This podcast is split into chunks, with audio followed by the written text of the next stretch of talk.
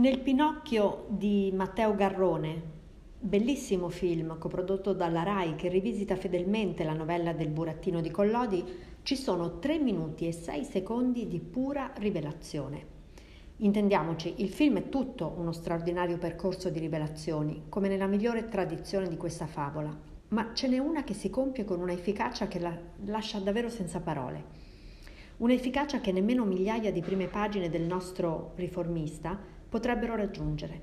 In questi tre minuti si rivela infatti che cosa è la giustizia. Pinocchio si trova nel palazzo di giustizia. È un antro polveroso e male illuminato dove due gendarmi lo conducono al cospetto del giudice Gorilla, un magistrale teco celio. L'ambientazione e la mimica di questo giudice, i tic, la voce, il contegno, parlano più di qualsiasi trattato filosofico e morale sulla giustizia.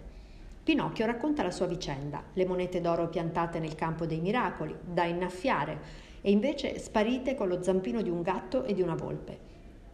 Il giudice Gorilla ha un moto di compassione per il burattino. Poverino, commenta a un certo punto come un vecchio nonno, fino a quando Pinocchio non compie l'errore fatale. Chiede giustizia per essere stato derubato. E il giudice, sorpreso, si rivolge a lui e gli chiede: Dunque sei innocente? Sì, risponde Pinocchio, sono innocente. E come colpito da un riflesso pavloviano, il giudice si erge in tutta la sua sgraziata figura, gli punta il dito contro e gli intima: Vai in prigione. Incredulo, Pinocchio, mentre viene portato via dai due gendarmi, chiede perché da innocente venga messo in prigione. E la risposta gli arriva proprio da uno dei due, che a mezza bocca gli spiega: in questo paese gli innocenti vanno in prigione.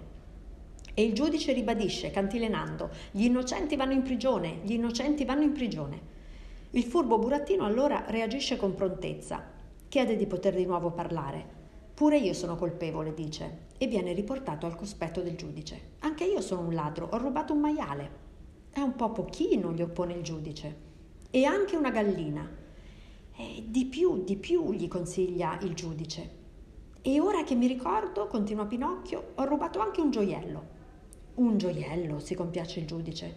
Allora sì, complimenti, bravo, bravo, bravo, liberatelo. E il burattino ritrova la libertà e mentre lascia il palazzo ci mette anche il carico, dichiarando di aver rubato così tanta roba da non ricordarsela neanche più. E tutti sono contenti, tutti felici. In questa scena, per certi versi, forse è diseducativa, ma la realtà non è mai diseducativa. C'è tantissima verità una verità appunto rivelata. Attenzione, non stiamo dicendo che in questo paese tutti gli innocenti vanno in galera, tutti i colpevoli sono liberi e tutti dobbiamo mentire di fronte al nostro giudice. Ma la forza simbolica di questi tre minuti ci pervade di una verità che spesso viene dimenticata, e cioè che la giustizia, in quanto esercitata da uomini imperfetti su altri uomini men che perfetti, non potrà mai che risolversi in un colossale ossimoro. È sempre nell'uomo che va ricercata la causa delle sofferenze e delle ingiustizie che tutti noi viviamo. Fino a quando l'uomo non è autentico a se stesso e al proprio criterio fondante, egli non potrà produrre buone leggi, non potrà esercitare un buon governo sugli altri, né una buona giustizia.